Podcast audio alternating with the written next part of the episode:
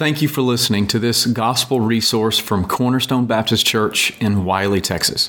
Feel free to use or share this resource, but we ask that you not alter the content in any way. For more information about Cornerstone Baptist Church, please visit us at cornerstonewylie.org. Good morning, everyone. Let's kind of gather around and we'll get started. Lots of goodies left over from the ladies' event on uh, Saturday, so that's good. I noticed they broke a light up here. Y'all must have quite a quite a uh, exciting time. That was not our fault. Oh, oh. That's good. Well, good to see you. We're obviously we're together again for this day. Uh, Jeff is back. He got back late Friday night and he connected with me and said, "Could we do the one class one more time?" He said, "I'm, I'm tired and got lots to do on Saturday to kind of re-enter. So I said, sure, we'll do that again. So it's good to, I'm glad to have the, the group together today. So for the record, this is uh, October 22nd, and this is lesson eight of the, in our study of the book of Ecclesiastes. Let's pray and then we'll, we'll get started. Our Father, we thank you now for uh, this gathering together. It's always it's always your kindness and grace that we can be together. And we thank you for this day, the Lord's Day, as we gather and uh, seek to turn our hearts uh, freshly toward you and to to drink from uh, the fountain of your goodness and your kindness to us in our Lord Jesus Christ. And so I pray today as we look into your word that you would uh, display before us the beauty of Christ and His great salvation. We may know His love in a new, uh, in a new way, and that, that therefore we may love Him and love one another. Thank you for each person that's here today. I pray you would encourage us and exhort us as we need. And we pray in Jesus' name. Amen. So we are in uh, Ecclesiastes chapter 6. I read through the chapter. I think it's probably the shortest chapter in the in the book, and uh, it kind of seemed like, well, he's just repeating some things and kind of uh, having a summary. But I didn't worry about it because I knew that my friend David Gibson would have something good to say about chapter six. But he didn't. He skipped it. Teresa's going to find out why. Is that right, Teresa? I mean, it's not there. He goes from chapter 5 to chapter 7. So I was really, I don't know David, I want, or Dr. Gibson, I should say. I wanted to call him up and say, hey, you, you know, you left me. what do I do? Well, uh, he does do some. He does do chapter seven, I, I guess. Well, does, I know he does seven because I read that one. I, I don't know if he and then there's another 40 pages. I'm assuming he does 8 through 12 too, but we'll, we'll see. No, but good, good, uh, good book. Always has a lot to say. It's not a technical commentary. Uh, oh, hey, Jeff. We're, we're, glad to see you. It's not a technical commentary, but he has some good insights and good. Uh, it's more than a devotional, but good, good application. So I still recommend that to you. So um, I did study the chapter and I don't have a lot to say to you about it. You can see that in the notes. There's not not much. Hopefully, everybody can see the see a copy of the notes. Um, so the point is that, as Ian Provan says, uh, we're not dealing here with another grievous evil, but merely exploring further the reality already presented. An evil or bad situation that multiplies lies heavy on mankind uh, just as quickly as the riches multiply. So he he, in, in these first uh, six verses, he just kind of expands what he's already said and takes it a little bit to a new new level. So let me read verses one through six, and we'll just comment on it just briefly. So Ecclesiastes six one through six. There is an evil that I have seen under the sun, and it lies heavy on mankind. A man to whom God gives wealth, possessions, and honor, so that he lacks nothing of all that he desires, yet God does not give him power to enjoy them, but a stranger enjoys them. This is vanity. It is a grievous evil. If man fathers a hundred children and lives many years, so that the days of his years are many, but his soul is not satisfied with life's good things, and he also has no burial, I say that a stillborn child is better off than he. For it comes in vanity and it goes in darkness, and in darkness its name is covered. Moreover, it is not it is not seen the, the sun or known anything, yet it finds rest rather than he. So there he's comparing the, the rich man with uh, with the un, with the stillborn child. Even though he should live a thousand years twice over, excuse me, yet enjoy no good, uh, do not all go to the same place. So you hear the same kind of, of uh, insights that we've seen already through chapters one through one through five. Um, but he kind of presses his point home a, by painting a picture of absurd hyperbole of this grievous evil, and that is having everything you want. God gives you everything you want, but He doesn't give you the uh, the pleasure of enjoying it. And so he, he said, even if you had a hundred children and live two thousand years, that would that would still not provide for you what you need to enjoy uh, to enjoy the things that God has given to you if you don't see them as God's good uh, good things. Um,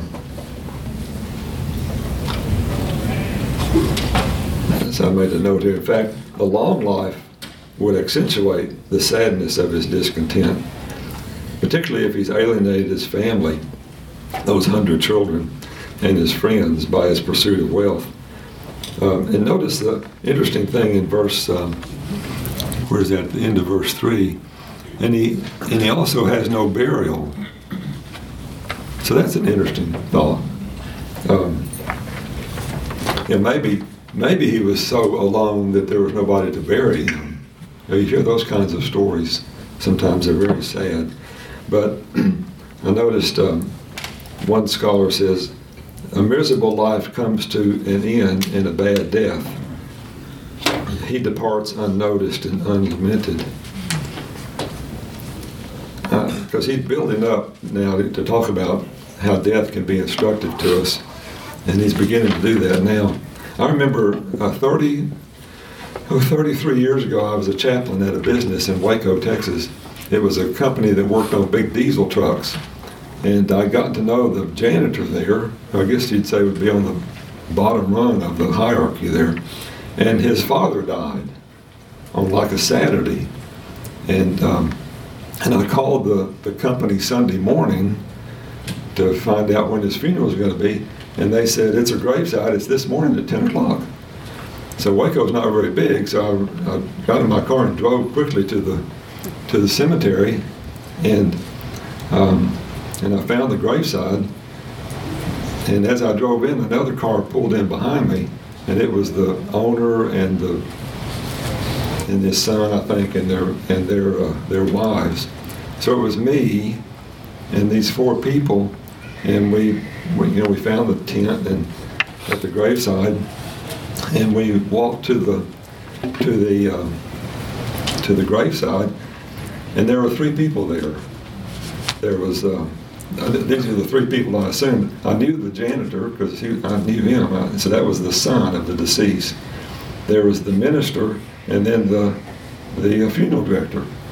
So I went up to the minister and I said, I'm the chaplain of the company. I just want you to know I'm here to, to support you. And, and he said, Here, you do this. And he handed me a, a paper sack. Of, he had written some notes. He said, I'm not the minister, I'm, um, I'm the brother in law. And I have a few thoughts here, but if you're a minister, you should do this.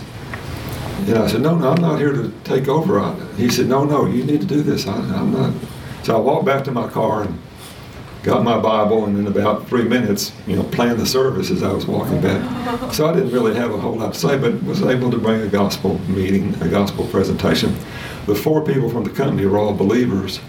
So, so there were those four, the funeral director, the son, and the brother-in-law were there. So I don't even remember what I said. I, am I'm hoping I had a gospel message and some kind of comfort for the, for who was there. And um, and then we left. And I, I still remember.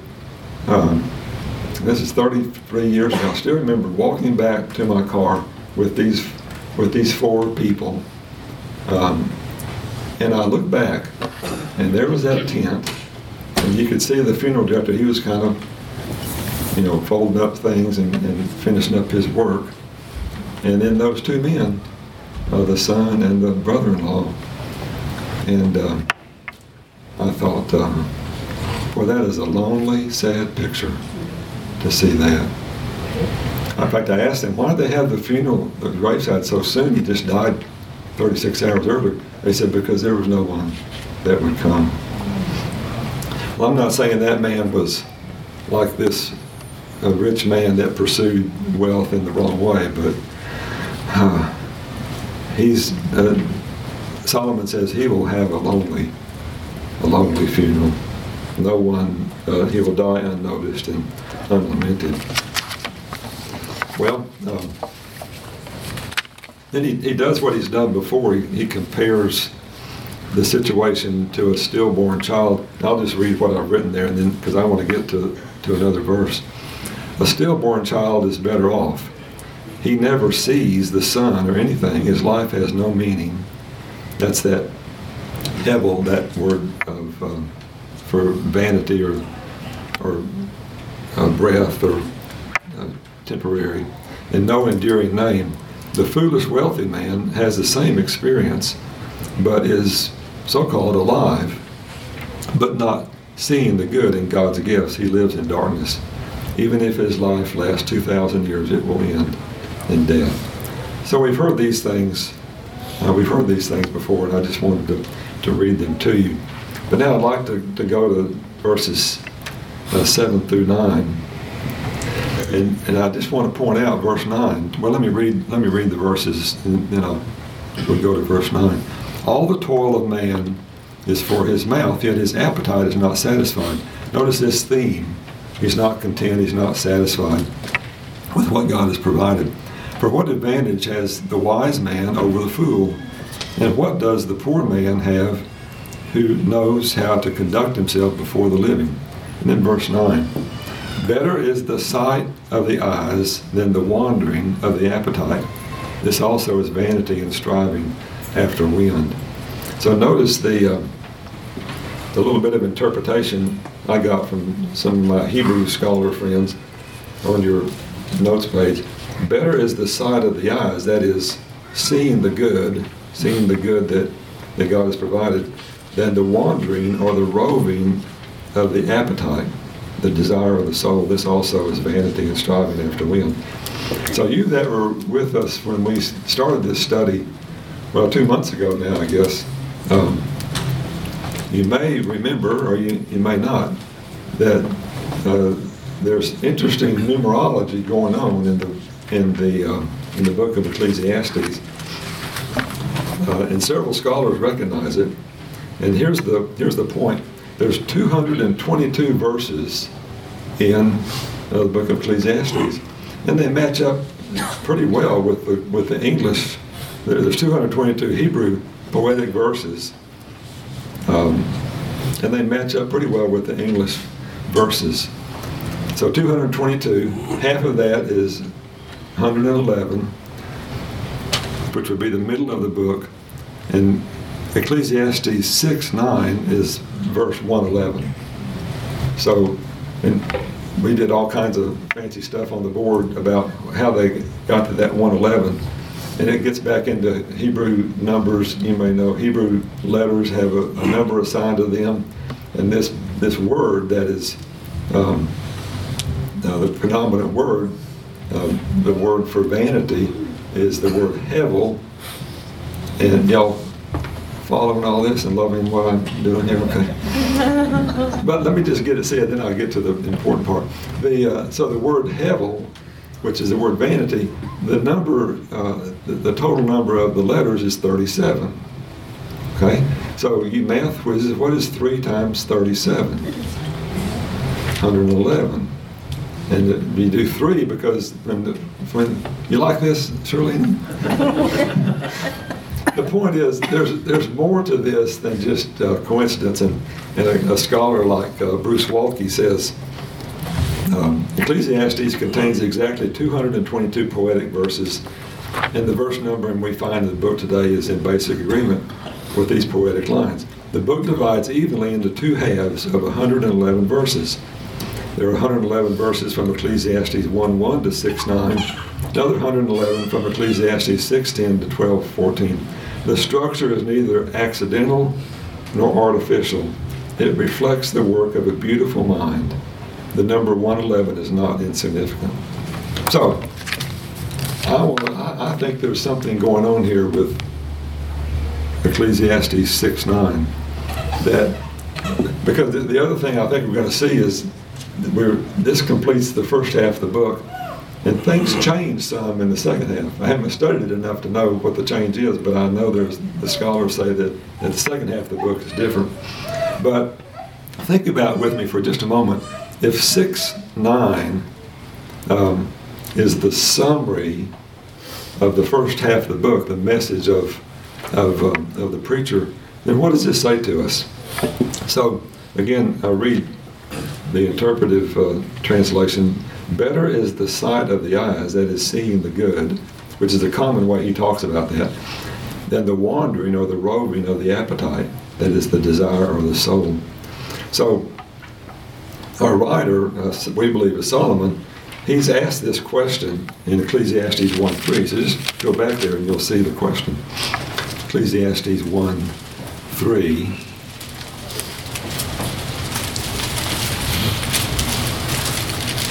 So this is this is his big question. The uh, the scholars call it his programmatic question. This is what programs the rest of the book.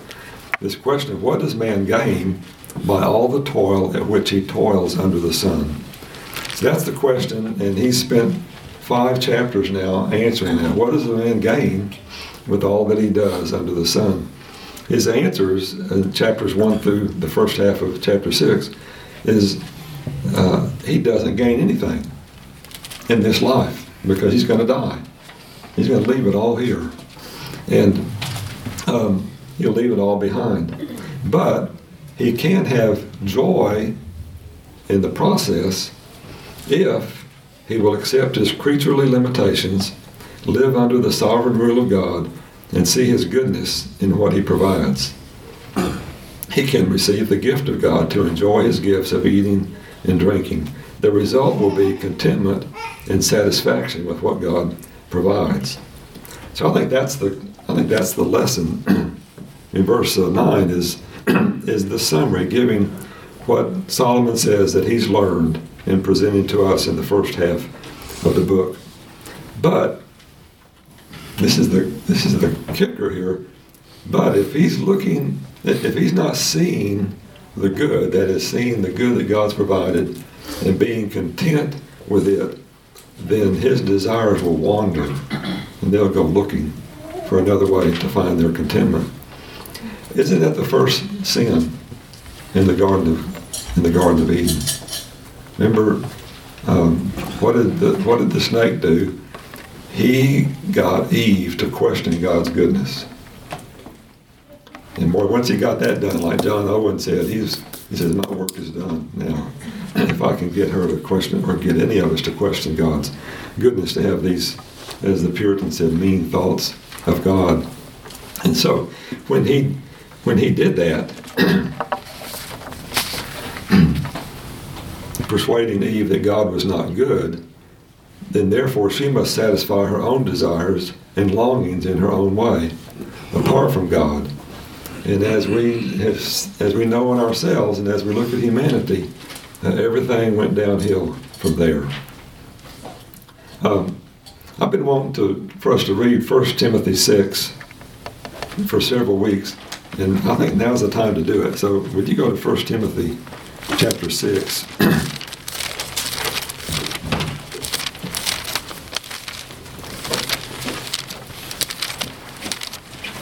And it seems to me that when you read these verses in 1 Timothy chapter 6, you will think that Paul has been meditating on the book of Ecclesiastes. Notice the notice the common themes in Paul's words to Timothy with Ecclesiastes.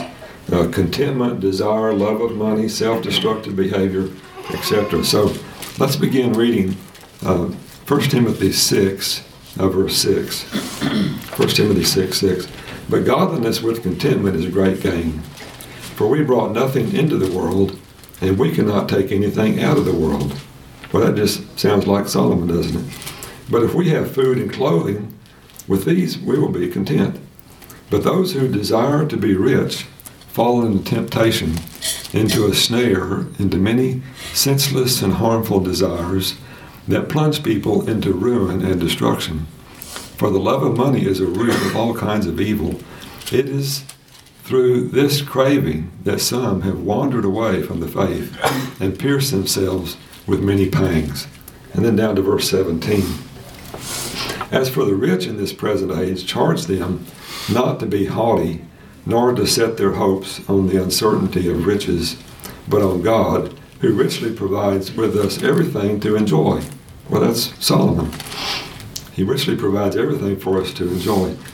They are to do good, to be rich in good works, to be generous and ready to share, thus storing up treasure for themselves as a good foundation for the future, so that they may take hold of that which is truly life. I just wanted you to to see that because uh, I thought it's just such a good summary of the book of Ecclesiastes, at least the first um, first six chapters, and to, to see um, this question: How can we see God clearly to perceive His goodness, so that we'll be satisfied with Him and His gifts? And, there, and by being satisfied, and will not go wandering. Our desires will not go wandering for, for other ways to have them uh, have them met. And I would propose to you today that the clearest way to see God accurately and to see His goodness is through the lens of the gospel. When we see God through the message of the gospel, we see all of His attributes clearly and we see His goodness demonstrated in the giving of His Son for our salvation. And when we see Him in all of His grace and love for us, we are satisfied in Him. Our souls are content, and they don't go wandering around to fulfill our desires in an unlawful way. Uh, Milton Vincent is an author that wrote this book called The Gospel Primer, and uh, I think many of you have this little booklet, and I've got a bunch of them here if you don't have this, and I'll tell you about this in just a moment. But he, he gives uh, 31 reasons why we should rehearse the gospel every day, why we should preach the gospel to ourselves every day. He's not the first man to have that idea. I think Jerry Bridges was an earlier guy that did that. But I want to read uh, four or five sentences to you, and, and so listen Listen to what uh, Milton Vincent says in light of the verse that we just read, um, Ecclesiastes 6 9, that when our eyes see the good, we won't go looking to meet have our needs met other ways. So listen to, to uh, Milton Vincent. The key to mortifying fleshly lust is to eliminate the emptiness within me and replace it with fullness. And I accomplish this by feasting on the gospel. Indeed, it is in the gospel that I experience a God who glorifies himself by filling me with his fullness. What happens to my appetites for sin when I am filled with the fullness of God in Christ? Jesus provides the answer. Quote, He who continually comes to me will never hunger or thirst again.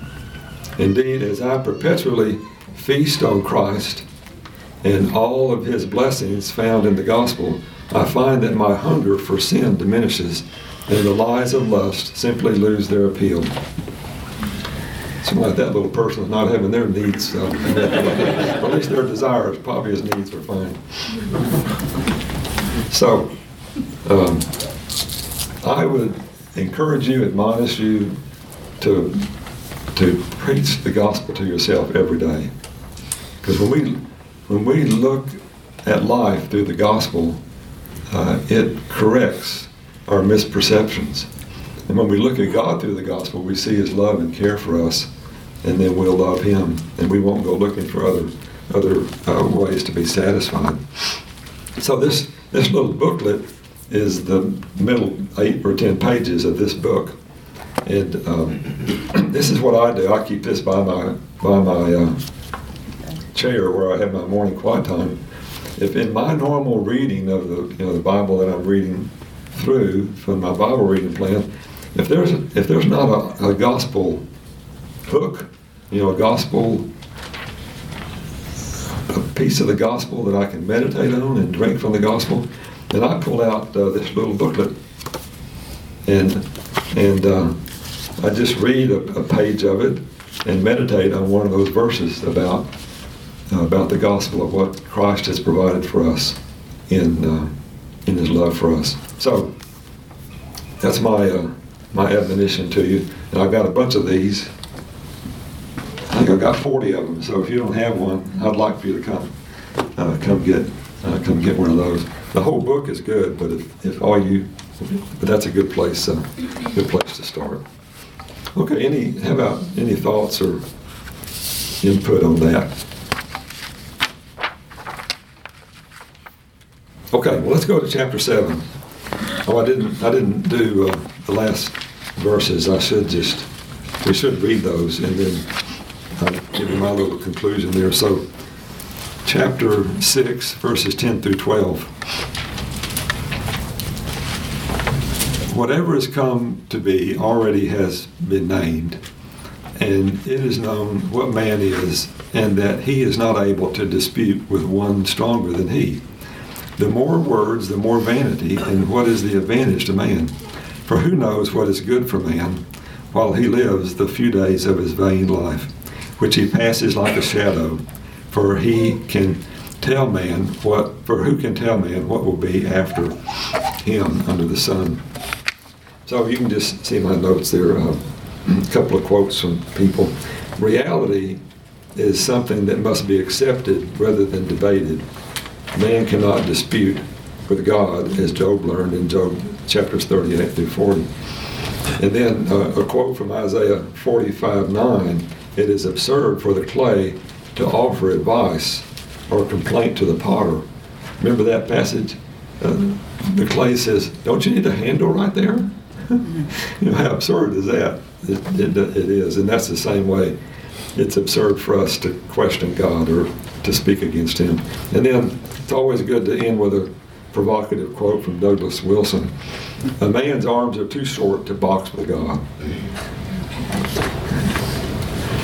Apart from the gift of God, that is enjoyment, the more a man struggles with his condition, the more the vanity increases. Okay, well, let's go to, to uh, chapter 7 now.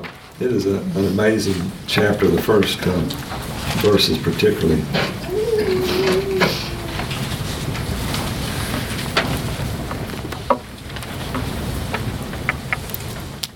This, uh, we're going to look, look at verses 1 through 6. That will take the rest of our time uh, today. And I'm going to read it, but notice I didn't count them. I think there's five or six better thans. So Solomon is is making a, a, value judgment of one thing that's better than another. So I'm going to read the, the, quote from uh, David Gibson. He's back now during chapter seven. The the preacher offers us two options in this life that eludes our control and frustrates our expectations. The two options are escapism or wisdom to enjoy life by recognizing our limitations under the goodness of God. The reality of death lies at the heart of Ecclesiastes 7 1 through 6. Previously, the, pe- the preacher used death to, to relativize wisdom. That is, he used death to show that wisdom has its limits. You're not, wisdom's not going to get you past, uh, past your own funeral. So, in the first five chapters, he's used death as a, as a way to to put kind of put wisdom in its place. But here, he uses death as an incentive to embrace wisdom. So he's going to. So what he's going to do in these six verses is he is going to direct us to death in order to teach us about life. So let's uh, let's read it, and then we'll we'll get in get into it. So notice all the better thans here and you know you hear all the questions too that we want to ask and answer or try to answer. So Hebrews, excuse me, Ecclesiastes seven, verses one through six. A good name is better than precious ointment, and the day of death than the day of birth. It is better to go to the house of mourning than to go to the house of feasting, for this is the end of all mankind, and the living will lay it to heart. Sorrow is better than laughter, for by sadness of heart the face is made glad. The heart of the wise is in the house of mourning, but the heart of fools is in the house of mirth. It is better for a man to hear the rebuke of the wise than to hear the song of fools. For as the crackling of thorns under a pot, so is the laughter of the fools. This also is vanity. Well, let's go back to verse 1. A good name is better than precious ointment. So there's a good statement. How is a good name better than precious ointment?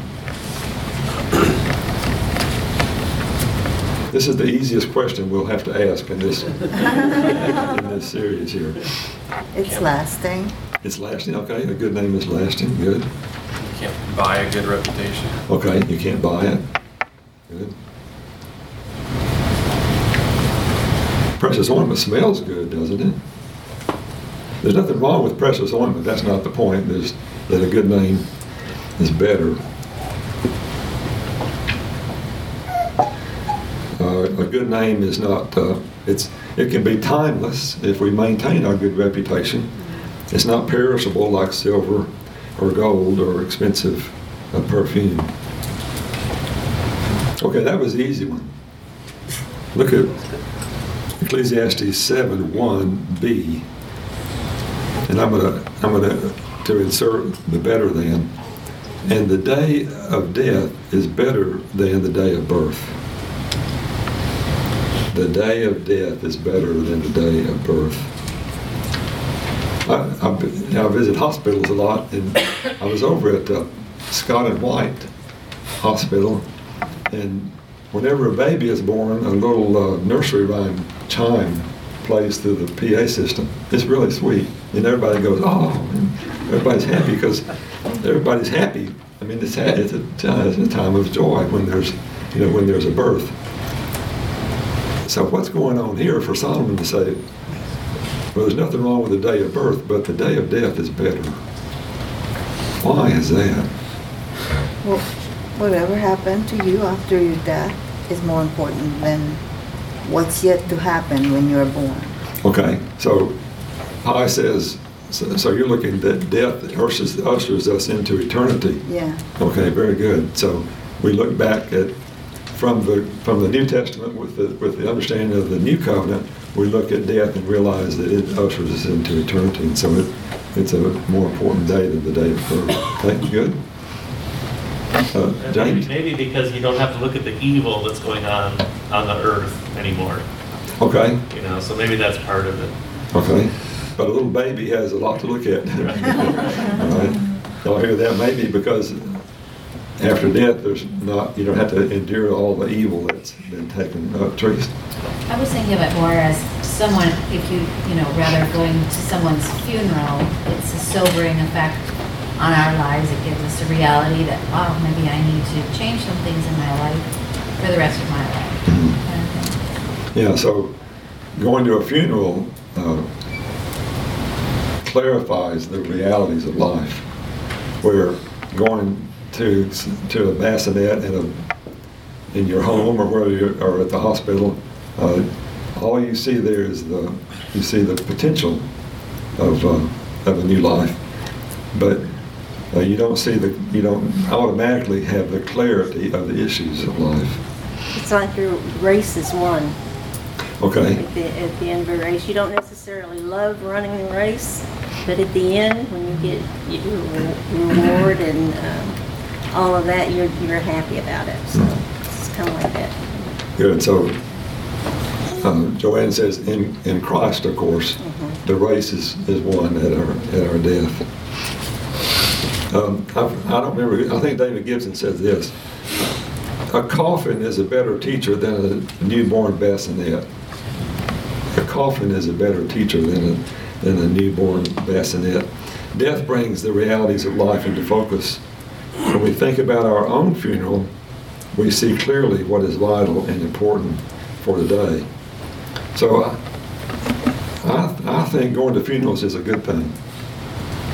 You know, you can't always go to the birth of a baby, but usually you don't have to have a ticket to get into a funeral. You can, you know, unless it's a private family graveside or something, you can go to to uh, funerals, and and by going there, uh, we can be instructed.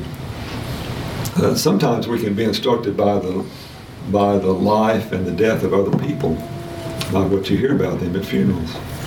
Uh, David uh, Gibson kind of points this out in a humorous way.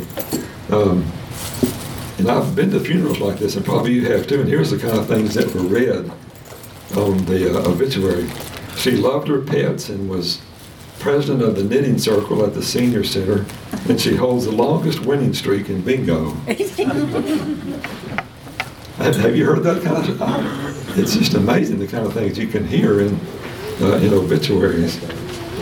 So that's a negative example, isn't it? Well, I hope, I hope people have something more to say to me, say about me at my funeral. And I thought, uh, I've been to three funerals in the last uh, six weeks or so, or, or two months. Um, and uh, I thought about Pat Dye's funeral, Jeremy.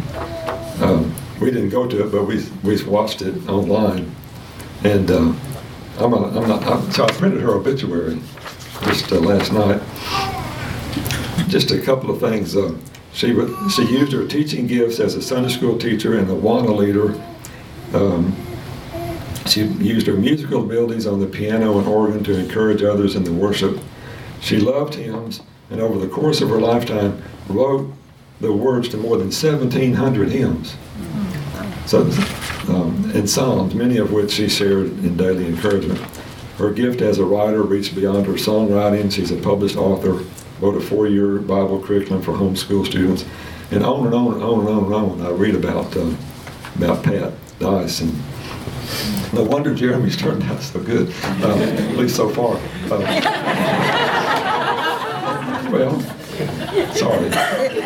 But, but look at what you can learn from a lady like that. Now, you could be discouraged. I have never written a, uh, maybe one point, but she's written 1,700. But that encourages, doesn't it, when we look at, at, at a life well lived? Um, we're encouraged by that and we're, and we're challenged by it. Yeah, yeah, John. I think the hardest thing I ever had to do in my whole life was him, give the eulogy for my dad at his funeral when he was not a believer. Mhm. He had accomplished a lot, he had a lot of tremendous abilities, he'd been a good father and husband in many ways, but all of those things sounded so hollow compared to the truth. And it was just very, very difficult. For me, it ultimately was simply a rare opportunity to give the gospel to my brother who normally has, does not want to be a captive audience to that. Mhm. It's kind of the way I approached it, but you just see how futile a life really is. All that comes, the main things that come out, come to mind are the negative things about how the life was wasted. That's what really seems to come out. Mhm. And I, there must be, there must be a healthier way of looking at it than I seem to be encountering it, but it was very, very hard for me. Well, I think that's to Solomon's point. Death is instructive to us, isn't it, John? How did he handle it? How did, if he was the one who prepared the eulogy, how did he handle it? How did you, how did you do with it, uh, John? You had to do it. I don't think I did very well. There were, there was hardly anybody at my dad's funeral, um, mostly because of his declining health over many years and living in an assisted living center. But when I tried to emphasize the positive for the first part of the message, I, I, I just feel like, yes, I listed these things and I could see the two or three business associates of my dad that were there and knew how much ability he had and enjoyed his company and sense of humor and all those things. see them nodding, you know, like, yes, that's right. But I just felt like I was ticking off things that were meaningless in the grand scheme of things. Mm-hmm. I think it's proper to honor the deceased in, in every legitimate that way that we can. As a as a chaplain for businesses, I've done a lot of funerals, and most of them were, were for unbelievers because if they were believers, they had a church and a pastor. So I did a lot of funerals for unbelievers, and I, I didn't, I wasn't very creative. I always had always told the people there's three things we want to do today. We want to honor the life of the deceased. We want to comfort the family, and we want to consider our own life and death. And that's the gospel, you know, way to bring the gospel in. So that's why it's a good reason to go to funerals. There's a lot of good reasons to go to funerals. Well, I was going to say that um, I think it's a very good uh, way of us being able to say the truth, Mm. but use it as our, um, uh, as like we're sharing the good, good news. Mhm. If those people are not, I mean, not everybody is a Christian or a believer. So it's a great opportunity to say, you know, whatever you need to say, the truth Yeah.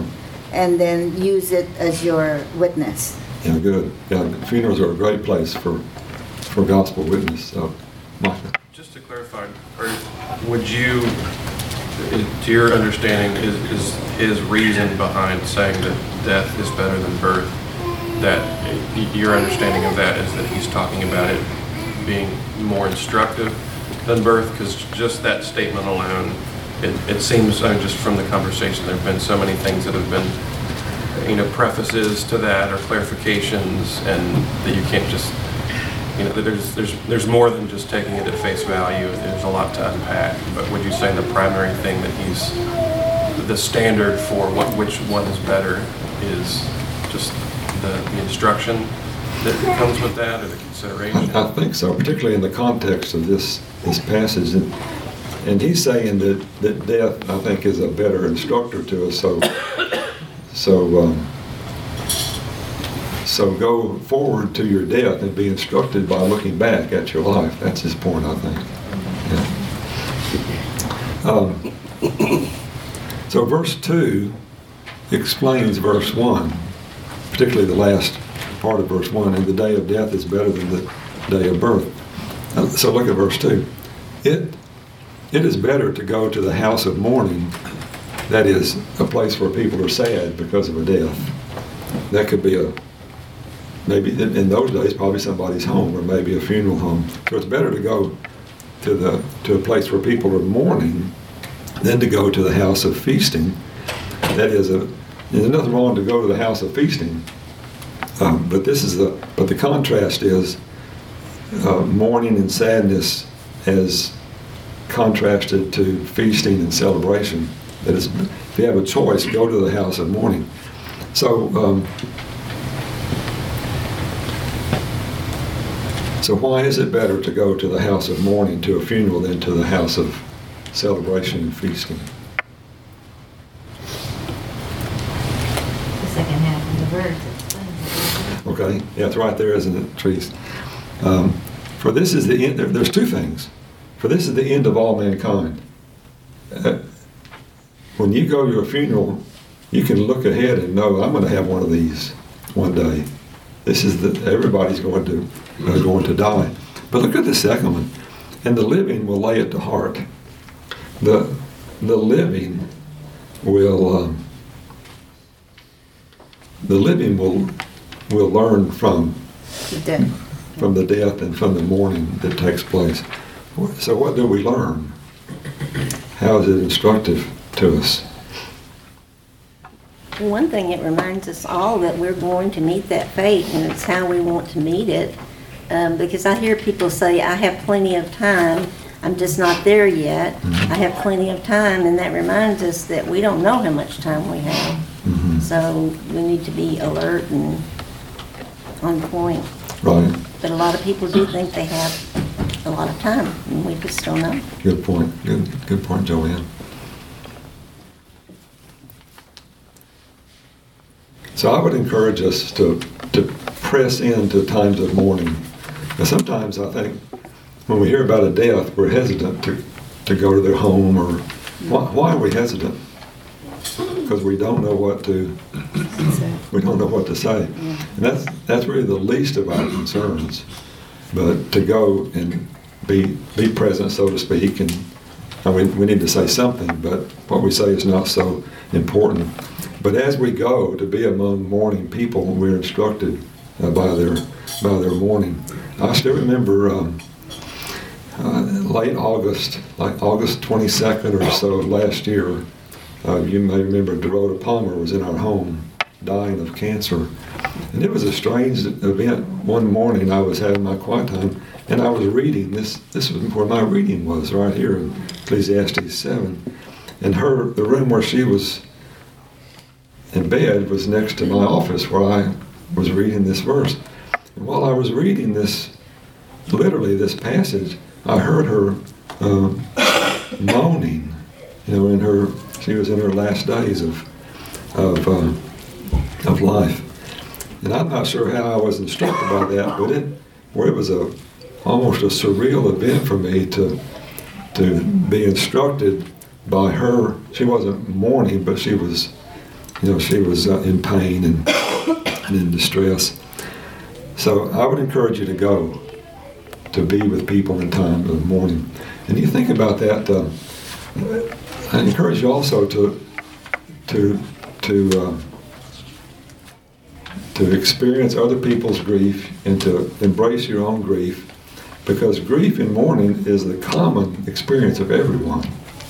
Not everyone may not can have a happy, joyous birth to celebrate, but all of us have are going to have times of mourning and grief. So the more we can can step into that mourning and grief, the more we can have a common uh, experience to minister to other people. Well, I think our time is up, so we'll pick up. Uh, so keep reading. Uh, we'll probably try to do all of chapter seven uh, next time, but keep reading these first seven verses. It really gets interesting there. Thank you.